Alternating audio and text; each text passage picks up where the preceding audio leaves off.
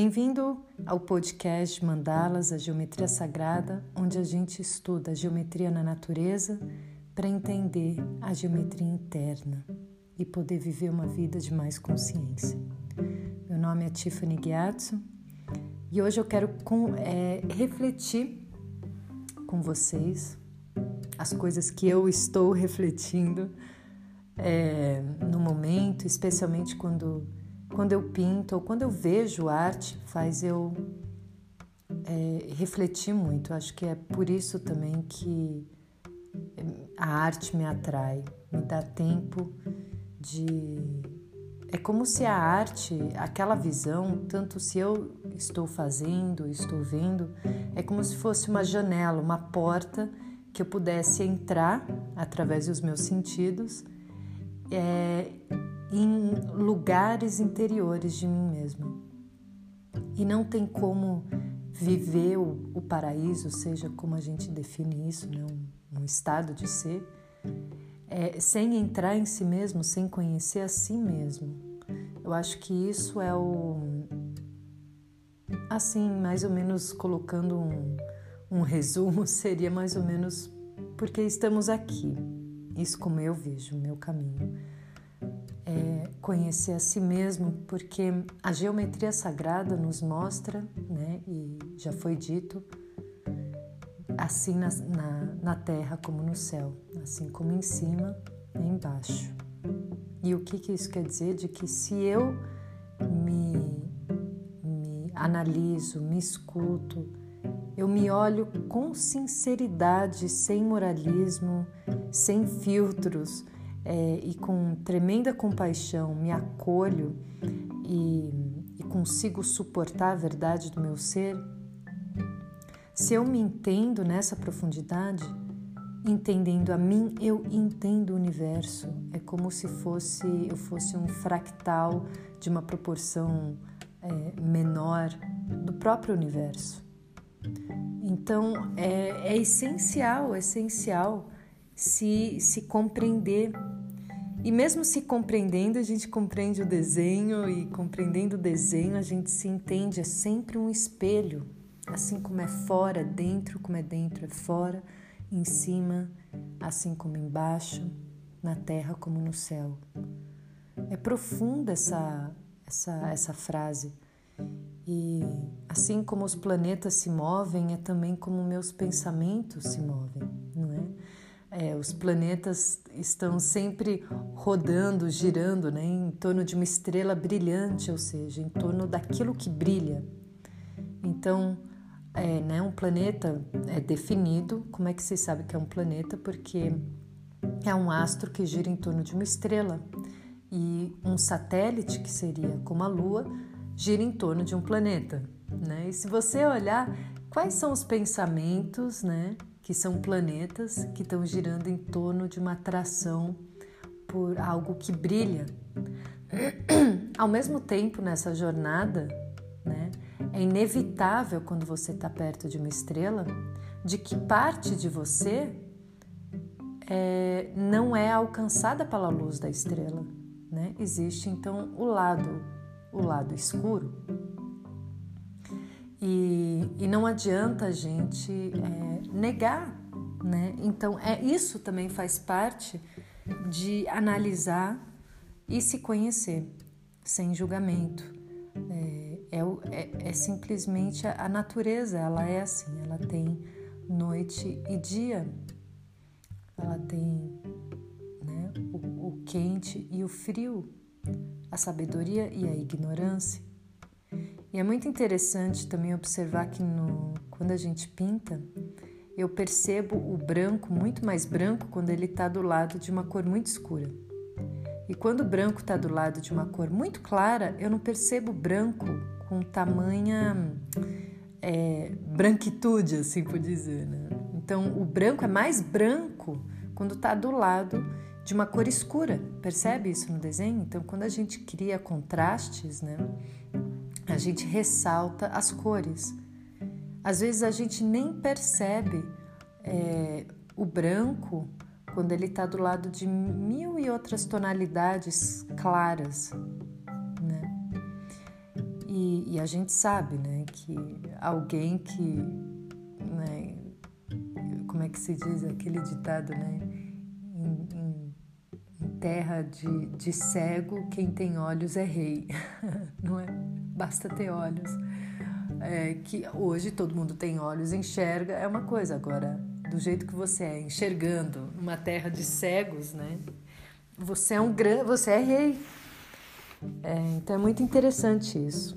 Da mesma forma que as cores nos mostram sobre o papel, é, é também assim é, in, né, no interior da gente. Então a gente percebe a nós mesmos através dos contrastes.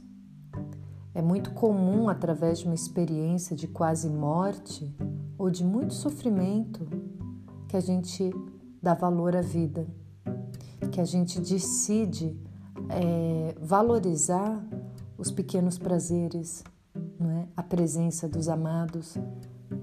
É, então, o sofrimento em si, ele tem uma função e que se a gente pode é, ter essa visão, a gente pode usar o próprio sofrimento ao nosso favor. Em vez de ver problema, a gente vê oportunidade.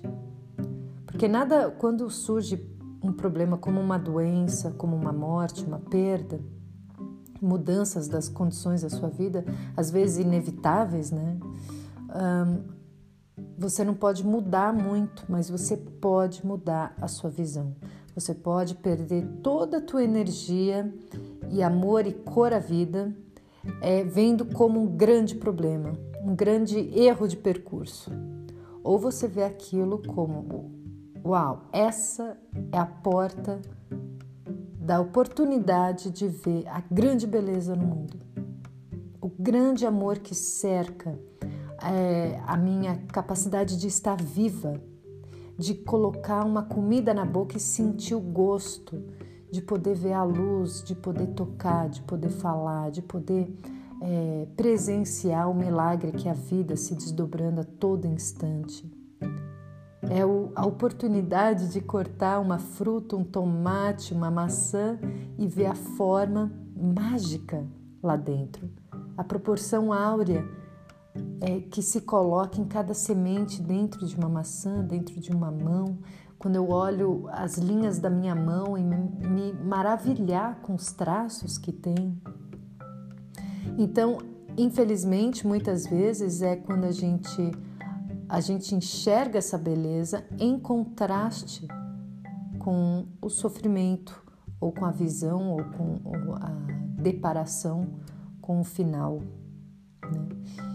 É, se a gente quer um caminho também de, de sabedoria, muitas vezes é olhando e analisando a própria ignorância, atravessando e conhecendo a ignorância a gente alcança a sabedoria. Então é muito interessante ver também que, por exemplo, a, própria ignorância tem um potencial de ser a porta para a sabedoria. A raiva pode ser a porta para a compaixão, para a paz, não é? Quantas vezes é, que a gente vê no mundo situações de guerra e foi só através de guerra e, infelizmente, de testemunhar cenas horríveis que a gente viu o valor da paz, do amor e da paz, paz e amor, não é? é e isso gera esses movimentos, né? É como uma, uma gangorra. A gente vê isso no mundo e a gente vê na gente, a gente vê na arte, na pintura, na tinta, a gente vê no sol e na lua, no dia e na noite, assim na terra como no céu. E, e isso significa essa contemplação é a partir de uma observação. Observar o que acontece no mundo e perceber que isso acontece em mim. Então, se há guerra no mundo, hoje temos guerra no é, com todos os recursos que a gente tem, é, toda a né, infraestrutura, tecnologia, comunicação, mídia que a gente tem ainda fazemos guerra com os czares imperialistas e todos mais há séculos atrás e por, pelas mesmas razões territoriais. então, algo também a gente compartilha, né? A gente compartilha uma mente, é, uma consciência coletiva que eu contribuo, que eu contribuo para a guerra também. Né? Uma, uma questão que eu quero deixar é, por exemplo, como que eu trato o mundo, ou seja, como que eu trato também a natureza. Né? Nós, quando compramos as coisas, coisas de plástico, quando a gente come mais do que devia, compra mais do que devia, consome mais é, porque afinal de contas está disponível, porque talvez é muito barato, a gente acaba comprando mais, porque a gente se vê no, na, na, na permissão de consumir a natureza é como se ela estivesse aqui para realmente nos servir e não o contrário, ou nem existir isso de servidão, né? mas de coexistir. Mas a gente trata a natureza e o mundo como se ela deveria é, satisfazer nossos desejos. Né? E, e aí, de uma pequena forma, né, como consumidores, por exemplo, do mundo, a gente contribui para a guerra. E, e é muito difícil olhar para a verdade. Muitas vezes a gente foge de olhar porque, é, como por exemplo, hoje em dia, viver sem transporte. Né? Eu uso um carro, eu uso o ônibus, ou seja, eu uso o petróleo que perfuram, que penetram na terra para sugar dela o petróleo. E eu uso isso, né? É, é, como fazer parte de uma sociedade sem esse consumismo, nem que seja mínimo? Mas eu acredito de que a, o primeiro passo a gente entender de que tudo que acontece no mundo fora é também um reflexo do nosso mundo interior, dessa mente coletiva, dessa consciência coletiva, que contribuímos por ela existir. Então, o que eu deixo aqui é uma semente de inspiração para que nos tornamos, que sejamos a transformação que desejamos ser no mundo. Que essa transformação comece em nós e essa transformação começa com se observar com sinceridade, sem medo de ver a verdade, porém, ao ver a verdade, ter a força e a compaixão por si mesmo de saber que é passo, passo a passo, né, dentro de mim, eu me torno alguém mais consciente e inspiro a todos que estão à minha volta. Né? É muito, muito fácil julgar, julgar e jogar né, pedra, pedras no, no, telhado do outro enquanto eu tenho uma casa de vidro, não é? É muito fácil fazer isso, então que estejamos despertas, é, atentas, acima de tudo, com, conosco mesmos. E quando a gente obtém uma, uma visão clara, compassiva, que possamos é, beneficiar e que não sejamos tomados pela vaidade espiritual, que é o que é mais tomado, todos os gurus, infelizmente, muito perto da, da luz, foram tomados pela vaidade espiritual. Então, que mantemos sempre é, os nossos, mantemos sempre a nossa humildade diante da natureza. Ela é a mestra maior. Né? Sempre se lembrar disso é muito bom. E o estudo da geometria sagrada tem me mostrado isso, essa preciosidade que a natureza é e que eu não sou separada dela, eu não devo tratar ela como algo separado também. E é por isso essa visão errônea de que o mundo tá, tá indo para um caminho autodestrutivo por se ver separado da natureza. Então começamos por nós mesmos. Um bom dia.